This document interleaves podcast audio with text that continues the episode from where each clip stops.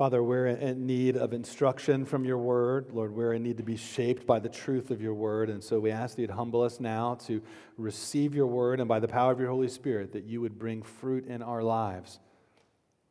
And Lord, I pray you'd help me to preach faithfully and clearly, that Jesus would be exalted, to, to instruct us by the truth of your word. Lord, we ask together that we would be led to deeper worship of you and obedience to your word by what we hear today. In Jesus' name we pray. Amen. Well, just a few weeks ago, a sold out crowd of almost 65,000 people gathered in Cincinnati, Ohio, to watch a Monday night football game where the Cincinnati Bengals took on the Buffalo Bills. I wasn't watching that game at that time, I was doing other things, but one of my sons came and got me to alert me to something that happened on the field. I turned on the television and realized that an entire sold out crowd that was standing on their feet making a lot of noise in a game that had playoff implications. Two of the top teams in the league playing had come to a standstill. Total silence. And I saw, probably like many of you did, the replay of one of the defensive backs for the Buffalo Bills, Damar Hamlin, who, after tackling an opponent on the field, got up and then suddenly collapsed and hit the ground. And as the trainers and the medical personnel rushed the field to perform life saving CPR, Everyone sat in silence. The word spread quickly on social media, the word spread throughout the country, and all of a sudden, millions of people are sitting there watching, wondering in that replay did we just see an NFL player die in the middle of a game? It was a sobering moment. It was one that lasted for quite some time. Uh, thankfully, they were able to resuscitate Damar Hamlin. But for the days following, many of us were glued to the headlines trying to figure out how he was. There were even ESPN broadcasters praying on the air for him in that moment. One human life at stake caught the attention of millions of people. It was a sobering moment that made you want to hug your kids, to call your mom or dad. It reminded you of just how precious life is. You see, millions of people coming to a standstill, paying attention to one human life, was a picture of how sacred human life is. You see, the sanctity of human life tells us human life is sacred. Why? Because human life, all human life, is created by God in His image for His glory, full of value, displaying His worth, and therefore, is worthy of being treated with honor and dignity and respect. Well, today we recognize, you've probably picked up on the theme already, we recognize the sanctity of Human Life Sunday. And we gather with together this morning and look at this topic along with a multitude of other churches across the country and even our North Carolina Baptist churches that are gathering here today. Now, we've spent the better part of the last two years in the book of Genesis. We're in the very beginning of the Bible. When creation is recorded in Genesis chapter 1, we see that human beings are created in the image of God. That's what the sanctity of life is founded on, that all life is created by God and belongs to Him. He's the Lord of all, He's the author of life. And therefore, all human life, male and female, every ethnicity and nationality, every human life, regardless of socioeconomic status, regardless of where you're born, regardless of education, regardless of physical or mental disability. All human life is to be honored. In the womb, in nursing homes, in hospice care. All human life is worthy of being treated with dignity and care and respect. But on Sanctity of Human Life Sunday, we recognize that there is a certain group of human beings that are not receiving that type of care in our country. They're not receiving full protection under the law. That not only is there a failure to protect their lives, but in most states in our country, including in our state here in North Carolina, there are laws on the books that make it legal to kill them. It's the lives of babies in the womb the unborn. And so today, churches across this land together, with one voice speak up for these little ones and speak out against the horror that is abortion. We recognize this today because today marks the 50th anniversary of the Supreme Court decision of Roe versus Wade, 50 years ago today. It's a decision that held that women in the U.S. have the fundamental and constitutional right to have an abortion. It was a decision that led to an estimated 63 million plus babies over the last 50 years being aborted in our country. A massive amount of human life deliberately and intentionally killed. That's almost 19%, 63 million is almost 19% of the current United States population. 63 million would fill up the population of this state six times over. A massive amount of human life. But, brothers and sisters in the Lord, I stand up to preach this year recognizing there is a new day in our country legally. This past summer, on June 24th, 2022, the Supreme Court issued its opinion in the Dobbs decision, stating in clear and in unmistakable language we hold that Roe must be overruled. It was a day many of you never thought you'd see. Some of you in this church were old enough and living then when Roe versus Wade was decided, and you may have thought this was it. Many of us, like me, that's all we knew our entire life, the entire time we've been alive. As a church, we can thank God for this decision. It is an unmistakable good. We can rejoice without reservation. And thank God for answering the prayers of his people and thank him for the countless lives that have already been saved no doubt will be saved following this decision. It's good, it's, it's right for us to thank God, to praise him. And while we can rejoice in this decision, we know that the work is far from over, that a new chapter has been turned. There's lots of good work that we can do. And so it is good and is right for us as the people of God to take time and to see what He has said in His Word about how we can seek to love and to protect and to see the lives of these preborn image bearers of God. Now, if you haven't picked up on already, this sermon is different from what I normally do, where we go through books of the Bible and preach verse by verse. We've spent two years in Genesis. Lord really, next week we'll kick off First Thessalonians. That'll be the 16th book of the Bible that we've been going through since we've replanted this church in 2015. That's what we plan to do next week. But today is a topical sermon on the sanctity of human life, particularly focusing on the topic of abortion. Let me be clear when you hear this topic, uh, it's not controversial in this room amongst our members. It is not a controversial topic. We just read what we all have agreed to in our statement of faith. I understand it is a very controversial topic, and even after the Dobbs decision in June, a very controversial topic in our society. And so, if you're here this morning and you're one of our guests, I'm so glad that you're here. I want you to understand when we talk about this issue and we seek to get clarity and to speak clearly from God's word, uh, some may hear this and think, well, this is focusing on a controversial issue and it sounds heartless. And I want you to know this is not a heartless sermon. I imagine in a crowd this size, there are people who have been affected by abortion. Maybe those who've had an abortion or been party to one. And I want you to know, as Christians, uh, we don't gather this morning to hammer you. It's not what we've come to do. We love you. We welcome everyone who's come in this morning. We do want to be clear, and I don't know that you'll hear this anywhere else besides a Christian church. We do want to be clear on what God's word has said that abortion is sinful, it violates God's commands, it is a horrific evil, it is not an unforgivable sin. You see, we proclaim a good news found in Jesus Christ. We have good news to preach that God forgives sin for all who would repent and put their trust in Jesus Christ and his sacrificial death on the cross to pay for sin and his resurrection from the dead. There is forgiveness, and some of you have repented of that very sin. And may you be reminded this morning that there is no condemnation for those who are in Christ Jesus. The blood of Jesus Christ has set you free, and you walk in freedom.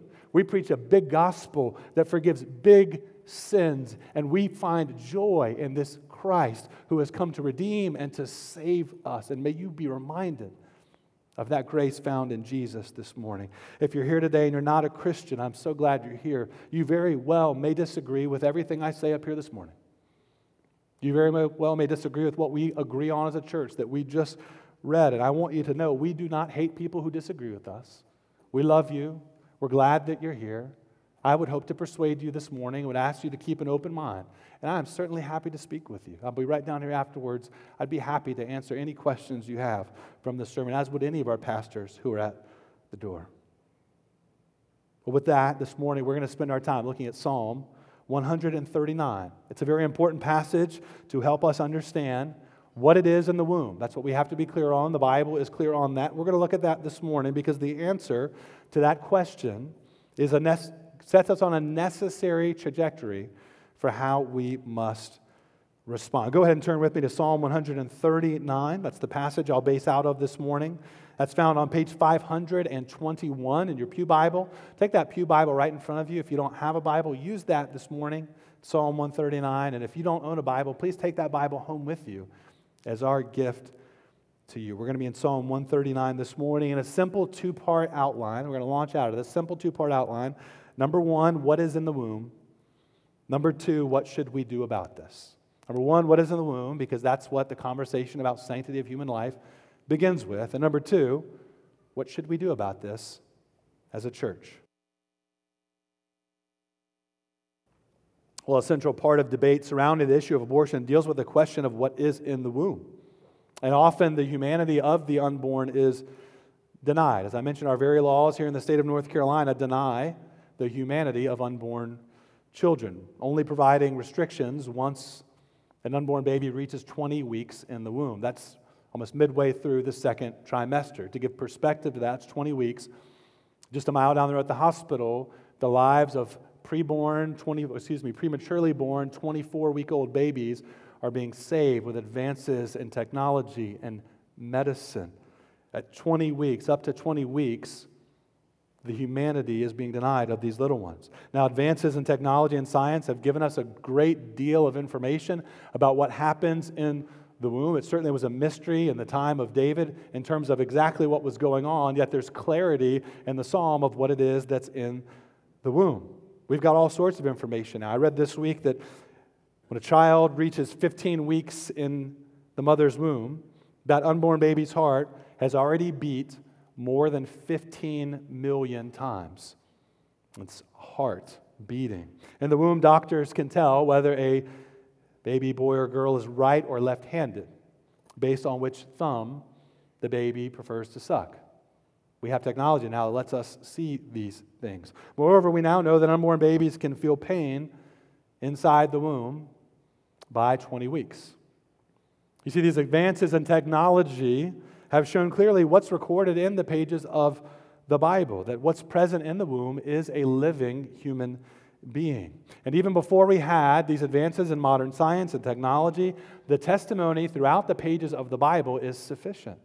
Sufficient for us to know with certainty and clarity what it is that's in the womb. David proclaims this in Psalm 139. A human life is there, made in the image of God, and therefore we should consider how to treat such little ones. In this psalm, David, he's meditating on the, the love of God. He's in awe of how much God knows him and loves him. If you look there in verse 1, he states the theme of the entire psalm in verse 1 O Lord, you have searched me and known me. You see, David's praising God. He's marveling at God's infinite knowledge. We sang this morning that God's omniscient, meaning he is all knowing. There's nothing that God does not know. Now, let me read through verses 1 through 6 to give us some context for the psalm. Starting in verse 1. Actually, there in the heading To the choir master, a psalm of David. O Lord, you have searched me and known me. You know when I sit down and when I rise up. You discern my thoughts from afar. You search out my path and my lying down and are acquainted with all my ways. Even before a word is on my tongue, behold, O Lord, you know it altogether. You hem me in behind and before and lay your hand upon me. Such knowledge is too wonderful for me. It is high. I cannot attain it. Verses 1 through 6, the context David is praising the all knowing God. God is omniscient. He's marveling at all that God knows. And he's saying, The Lord knows everything there is to know about me. Let's continue reading in verses 7 through 12. We see that God is not only all knowing, He's not only omniscient, He's omnipresent. He's everywhere. You and I are here right now and not somewhere else, but God is here right now and He is everywhere at the same time. In verses 7 through 12, David's praising God that He sees everything. Look at verse 7 Where shall I go from your spirit? Or where shall I flee from your presence? If I ascend to heaven, you are there. If I make my bed in Sheol, you are there. If I take the wings of the morning and dwell in the uttermost parts of the sea, even there your hand shall lead me, and your right hand shall hold me. If I say, Surely the darkness shall cover me, and the light about me be night, even the darkness is not dark to you. The night is bright as the day, for darkness is as light with you. You see, David is overwhelmed with the thought that there is nowhere that he could go where God would not be there. See, God is a spirit. He's not like you and I, a person that's just confined to one place. He's everywhere all the time. And David is marveling in this truth. God's with him all the time, even in total darkness. God's there and sees and knows exactly what is happening. When things get dark, you and I don't know what's happening. We can't read in the dark. If you take your Bible and go to a dark room, you won't be able to see the words on the pages. Don't drive tonight with your headlights off. You will not be able to see where you're going. Not only will you get a ticket, but it's dangerous to drive with your headlights off. Some of you have been up to the mountains, like I've been to Linville Caverns, and they take you deep into a cave in the depths of the earth. And they take you back to a room where there is no light except for the lights that they have strung up. And they tell you that in just a moment they're going to shut the lights off, and they tell you to put your face, excuse me, your hand in front of your face. And they turn the lights off in that room, and you cannot see your hand this close to your face. David is saying the darkness is as light to God. There's no one like him.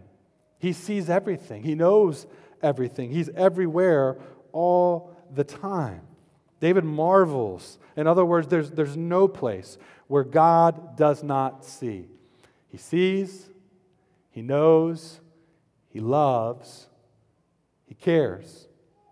Now, the Apostle Paul picks up marveling on the same type of concept in the New Testament book of Romans in chapter 8, verse 38, where he's marveling in the truth for all those who put their faith in Jesus Christ.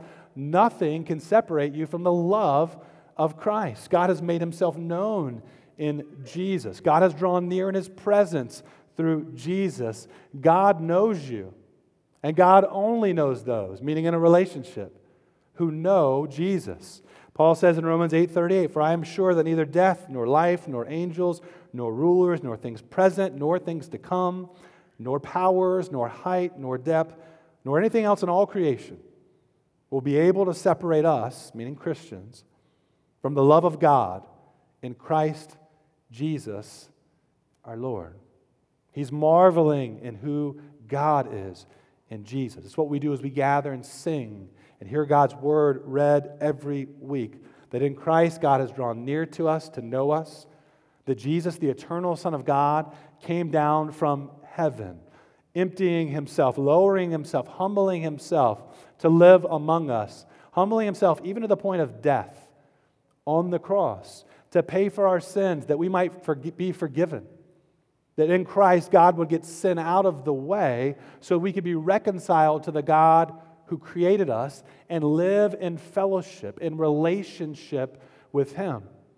We, we get together on Sunday mornings, the day that Jesus got up from the dead, marveling that in Christ and His resurrection from the dead, we too have new life, a life with God.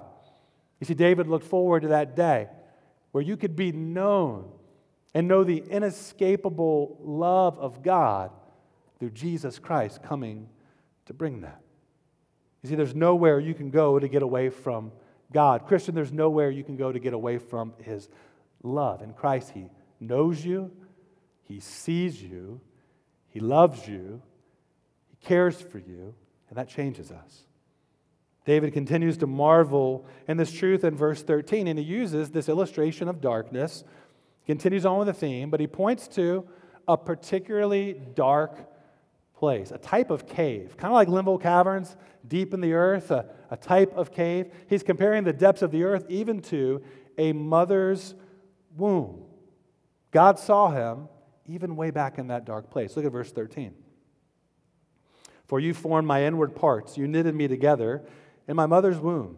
I praise you, for I am fearfully and wonderfully made. Wonderful are your works. My soul knows it very well. My frame was not hidden from you when I was being made in secret, intricately woven in the depths of the earth. Your eyes saw my unformed substance. In your book were written, every one of them, the days that were formed for me, when as yet there was none of them. In the dark place of his mother's womb, David's saying, God saw me there. All of this darkness, it makes the point you knew me and you loved me before I was ever born. Even before his mother was aware that she was with child in the womb, God knew and saw him and loved him and cared for him. You see, being in the womb is out of sight. That's why in verse 15, David refers to it as this secret place that's hidden. And he makes a similar point there using the metaphorical language of depths of the earth. Again, a type of, of cave. It's a poetic sp- expression there for a, a dark and secret place. He paints the picture that being in the womb is being out of sight, almost like being buried underground, concealed in a dark place. Yet the whole time, God saw him and knew him and loved him. In verse 16, all the days of his life, he says, were written in God's book, a, picture of God planning the days of his life even before the days of his life came to be. There in the darkness of the womb, even before his mother knew she was pregnant, God knew him and was loving him and caring for him. Now, God not only saw him in his mother's womb, but God was at work there. There's an operation that was happening there. David highlights that God knows me because he's the one who made me. He's the one who formed me. There in verse 13, David says God was active, forming my inward parts. He knitted me together in the womb. He, he marvels, I am fearfully and wonderfully made, made in the image of, of God. And meaning here that every human being that has ever existed is handcrafted by God Himself, fearfully and wonderfully made. God doesn't just churn human beings mindlessly out of some like factory assembly line. Rather, personally handcrafts every single person who's ever lived. But, brother and sister, that should give you great comfort this morning. You're not a mistake, you're God's idea. Life was given to you by Him. With that, he gives you a wonderful purpose, or at least calls you to that, to be a worshiper of him, to find delight and joy in knowing him and being known by him. Each person is fearfully and wonderfully designed and created by God, the creator of the universe himself. And this isn't just true of David. God formed and knit together every person who was ever born. The babies and mothers wombs right now in this room. God's idea, Him forming them, knitting them together. Now, something interesting about this passage, notice the, the personal and the possessive pronouns that are used here. In verse 13, David speaks of my inward parts. He's distinguishing those were my inward parts in the womb. You knitted me together in my mother's womb. Verse 15, my frame when I was being named. He's distinguishing that was his body inside of his mother's body. In other words, there's a continuity between the David who wrote this psalm, King David, and the David that was in his mother's womb. A continuity of life from conception all the way to the point that he's writing this psalm. What's in the womb? David says clearly, again, God's word is sufficient. It was me. It was my frame, my body. God knew me there. He loved me there. He cared for me there. God knew him as king, God knew him as a preborn child. God's word is sufficient to answer for us when does human life begin? At conception. Fully human, in the image of God, at the moment of fertilization, conception. We see clear testimony in the Bible that when it comes to the question and the decision of abortion, two lives at least are in view mother and baby. Certainly others are affected, but two lives are in view mother and baby. No one owns a human being. I'm a dad, I do not own my children. I'm their parent. Anytime in the history of our country that people have thought that they could own another human being, it has led to horrendous evil. God owns human life.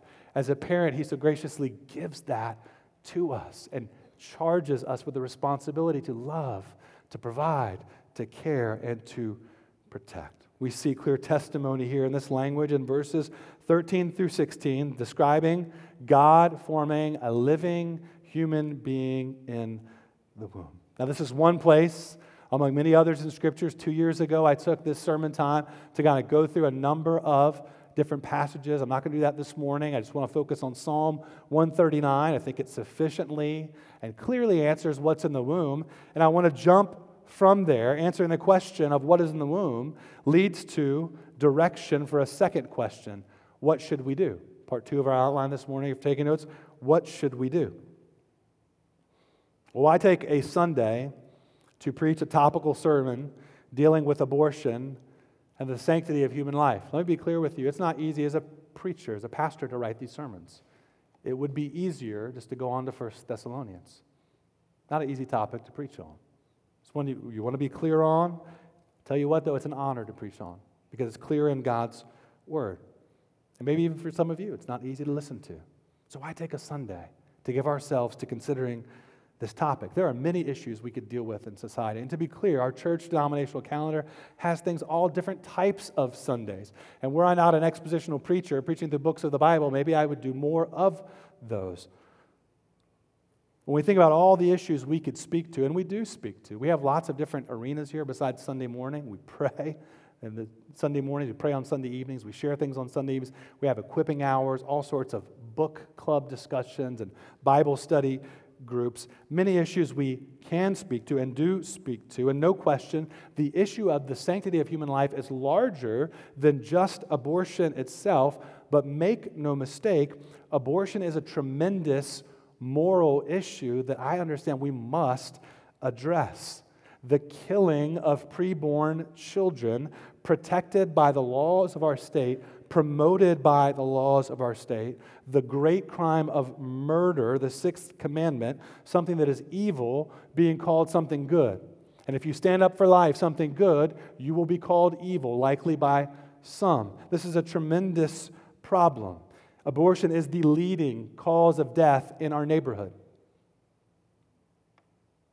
Right around the corner.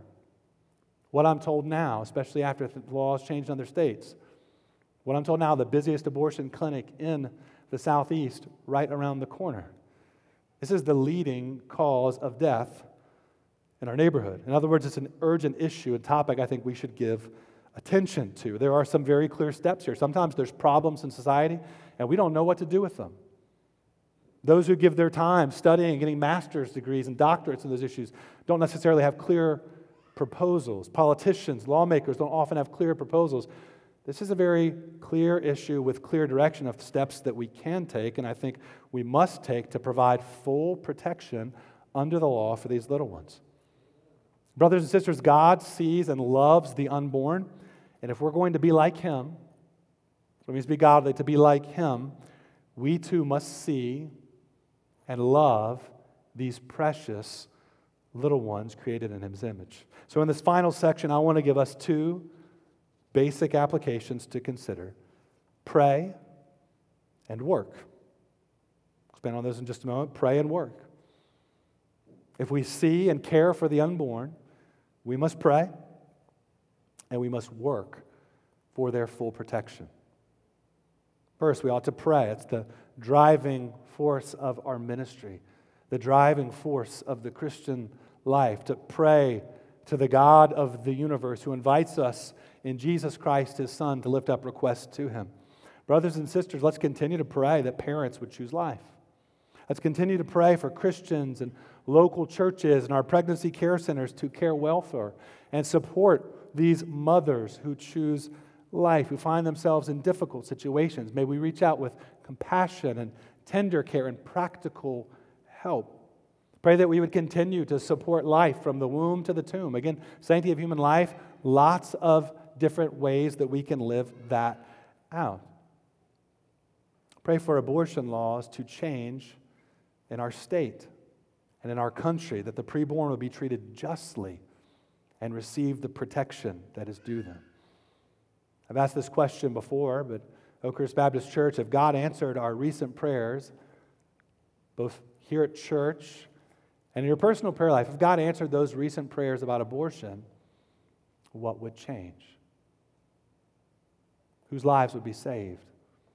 What mothers would be ministered to and receive care? What fathers would be ministered to and encouraged to take right and good responsibility for their children? Brothers and sisters, let's not give up on praying.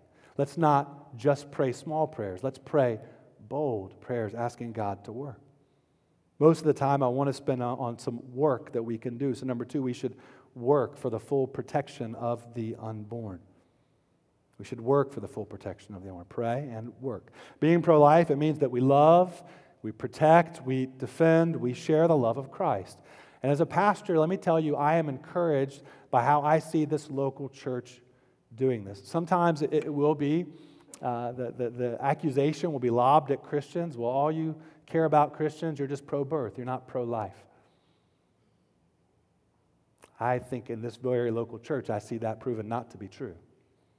There, there aren't very many weeks that go by where I don't hear something, that something that you all are doing that is good. I, I'm encouraged by the work I see very members of this local church doing with the Queen City Pregnancy Resource Center and helping get a new PRC started here in town, giving of time and resources. Some of you are serving with Christian adoption resources and adopting through that. A, a, wonderful organization under our North Carolina Baptist Convention that we got to hear from the director, Kevin Qualls, on a Sunday evening back in the spring. Some of you have adopted years ago, some of you weeks ago. Some of you right now are in the process of trying to adopt. Some of you have served as foster parents. And some of you are doing that right now, even this morning. Members of our church are working right now with a young teenage woman to help her through an unplanned pregnancy. Yesterday at the marriage conference, I had a member of our church come up to me and share with me that she had an opportunity on Friday to speak with a woman who was planning to get an abortion and to counsel her and encourage her to choose life at which point she seems to have changed her mind and is choosing life. That was, that was Saturday, I heard that.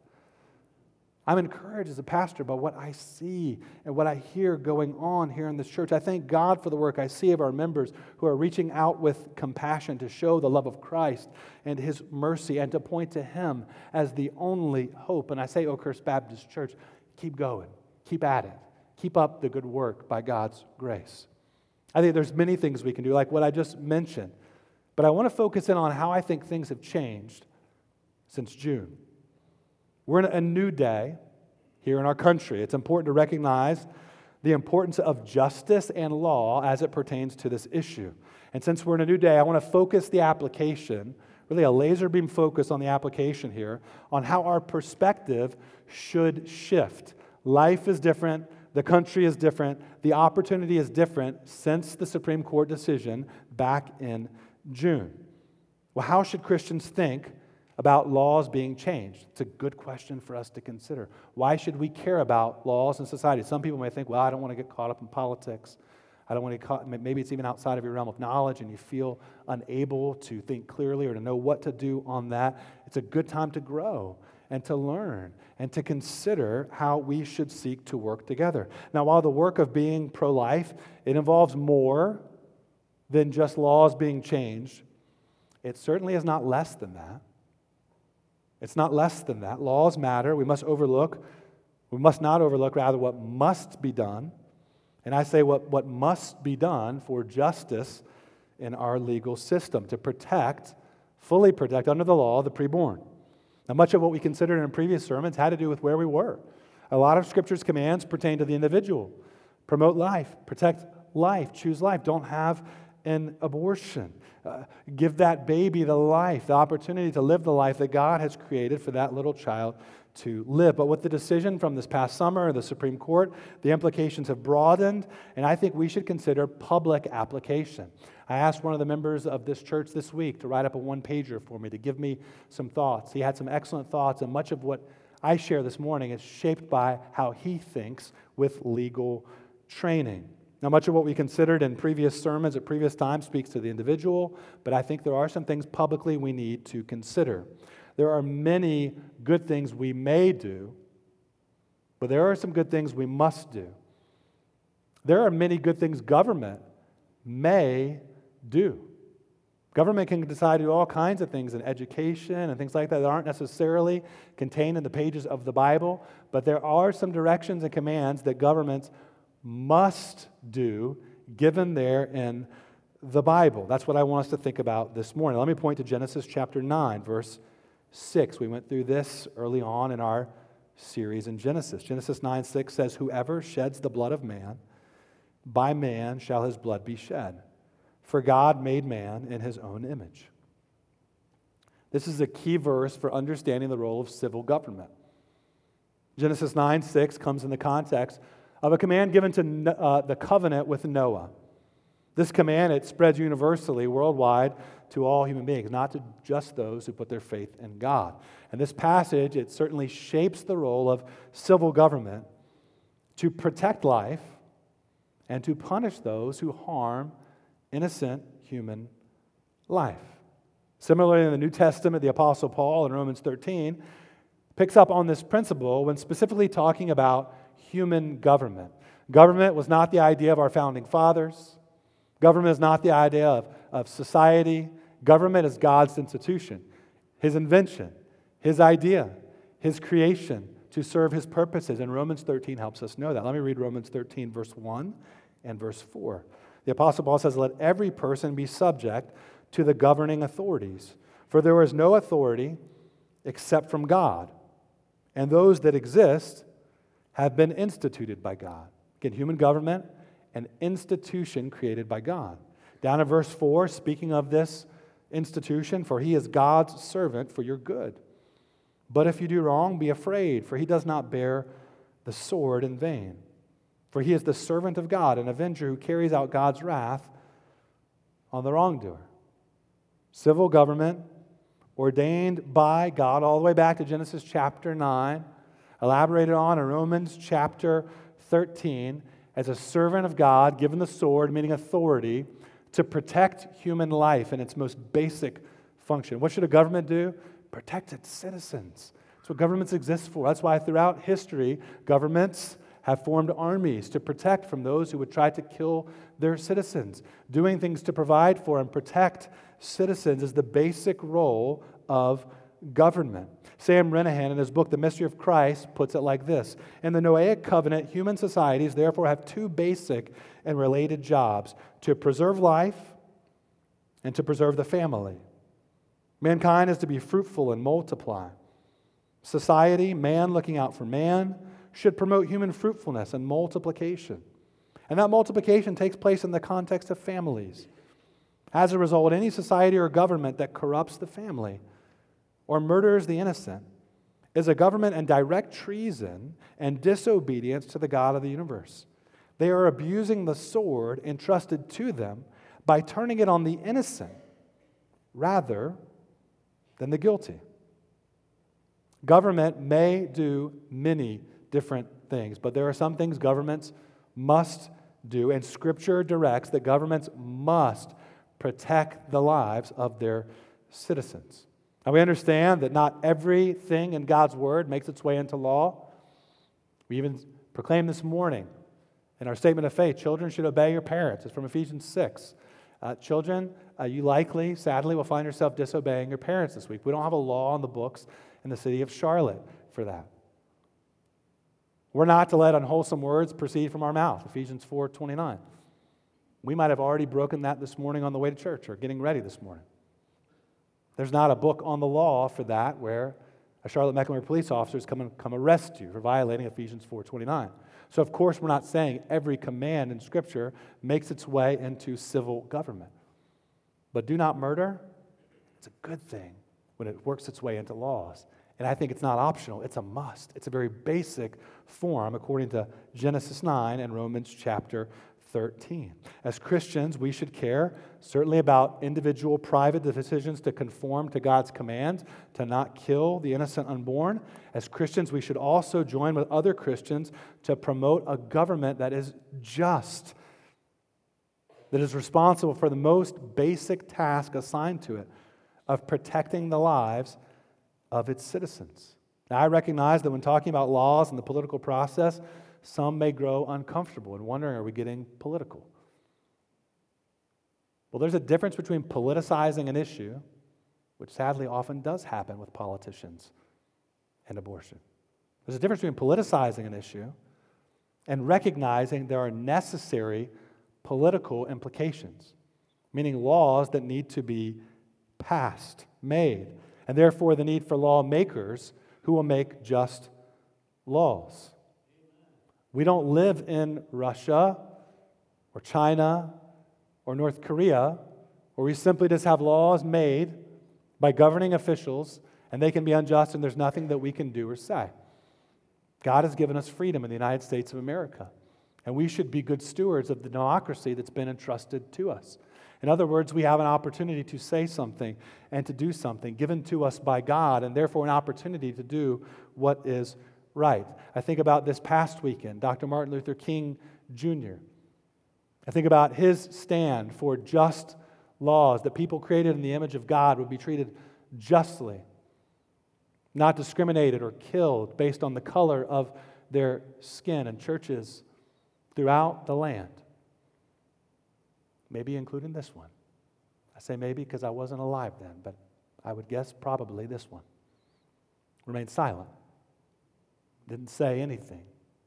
It's easy to be silent. Change doesn't come through silence, forgiveness does not come through silence.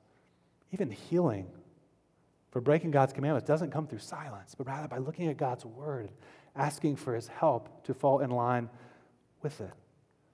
Brothers and sisters, with the overturning of Roe versus Wade this past summer, we now have an opportunity. The decision being taken out of the hands of judges and kicked back over to the citizens, which means people will decide, which means you will decide the laws on this. It's a wonderful opportunity. I praise God for the first time in my life, just the opportunity to engage the legislative process on these issues. The fight for life won't end at laws being changed, but certainly we don't skip over that and try to address other things when something that is so clearly wrong and evil remains on the books. The overturning of this decision didn't happen just out of nowhere, but rather God's people, through decades of prayer and action, God blessed those efforts. They engaged the political process, meaning generations before me. They didn't give up when things seemed like it would never change, and we would do well to learn a lesson from that generation and to not grow weary, to not be silent, to not give up. We should continue to engage the process for laws to be changed to where unborn children are treated justly and provided full protection under the law. The fact is, the laws speak. They have always speak. They always serve a teaching purpose. And God, for the restraint of evil and for the furtherance of good, has placed government here to teach society on a very basic level, even unredeemed people in God's common grace, teaching society basic things through law what's right, what's wrong, what we should do, and what we must not do. While we thank God and rejoice that Roe versus Wade's been overturned, we should know nothing has changed legally in the state of North Carolina. The laws have remained the same here up until 20 weeks. Babies can legally be aborted. That is an extreme position. That may sound to us like normal because that's all we've known growing up. That is an extreme position in the world right now. Most of Europe does not allow abortions up until 15 weeks. We're at 20 weeks. It's not like North Carolina, oh, we're kind of moderate right now. No, this is an extreme position that needs to be changed. We should pray and work for this change. We should pray and seek to, as citizens, send legislators to Washington, D.C. and to Raleigh that will protect the lives of the preborn. We must not shy away from difficult issues. We should ask for God's help. Is this taking us away from our mission as a church to make disciples, to spread the gospel to the ends of the earth? I don't think so. I imagine people in the 1960s might have been saying that and opposing civil rights. I think it's part of us loving God and loving our neighbor as ourselves. It is good and right, brothers and sisters, to take a Sunday to consider how we can pray and work for the glory of God, take courage in the Lord, and as we pray and as we work, to be those who shine the light of Christ into darkness. Where else will you hear what you heard this morning from God's word and what we should do? Nowhere besides a Christian church. You won't hear it anywhere else. You really won't. Only Christians, I believe, are going to stand up and share this truth about God and about the people He's created. Let's be those who shine the light of Christ in the darkness. Let's be those who proclaim the good news of Jesus Christ and that are zealous for good works that point to the truth of the gospel. We serve the one who paid for sin. We serve the one who, through who his new life and raising from the dead, gives new life to all who trust in him. We serve a God who's full of love and mercy and care, certainly loves and sees the unborn, and so should we. Well, brothers and sisters, just as I mentioned at the beginning, a million people a few weeks ago pausing, praying, watching, worrying about Damar Hamlin. One life, his life was important, precious. Grown men, some of the toughest in our nation, brought to tears, down on one knee. Who knows, who knows if they prayed very much before then, but they were praying there. Because intrinsically, we know human life matters. God created all human life in His image and for His glory. In that same spirit, may we pause and pray and consider God's glory and the sanctity of the human life, which is His idea and His creation. Let's do that now. I'm going to give us a moment of silence just to pray. Good chance to pray and to pause and to ask God to help you respond to His word properly. And then let me close us out in prayer.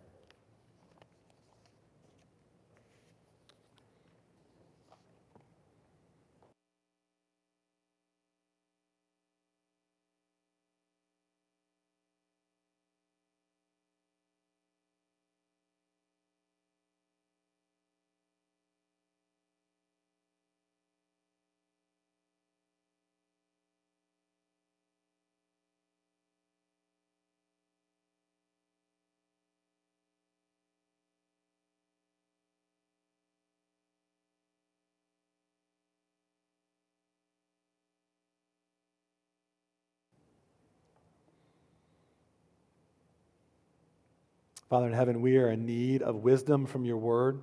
Lord, whatever wisdom that we presently have, even as a church, Lord, may we be humbled by it. That what do we have that we did not receive? Salvation and forgiveness of sins was certainly not our doing, Lord. It was all by your grace, all by your kindness and your compassion and your care in Jesus and your loving pursuit of us. Any obedience in our life, directly because of the presence of your Holy Spirit within us, causing us to know your commands and to give us an ambition and desire to please you and to keep them. And so, Lord, we ask for more. We ask for deeper worship. We ask for a deeper knowledge of you, a deeper knowledge of your word, a deeper ambition to bring you praise and glory, deeper obedience to your commands, deeper concern for the things that you're concerned about, more passion for what you're passionate about. And God, that we would hate the things you hate. Lord, we want to be like you. We thank you so much for what you've done for us as a church in Jesus Christ. All that we have truly is found in Christ. And so, Lord, as we close out this worship service together, may you remind us of your love and care for us in Christ and strengthen us to show that to those around us. In Jesus' name we pray. Amen.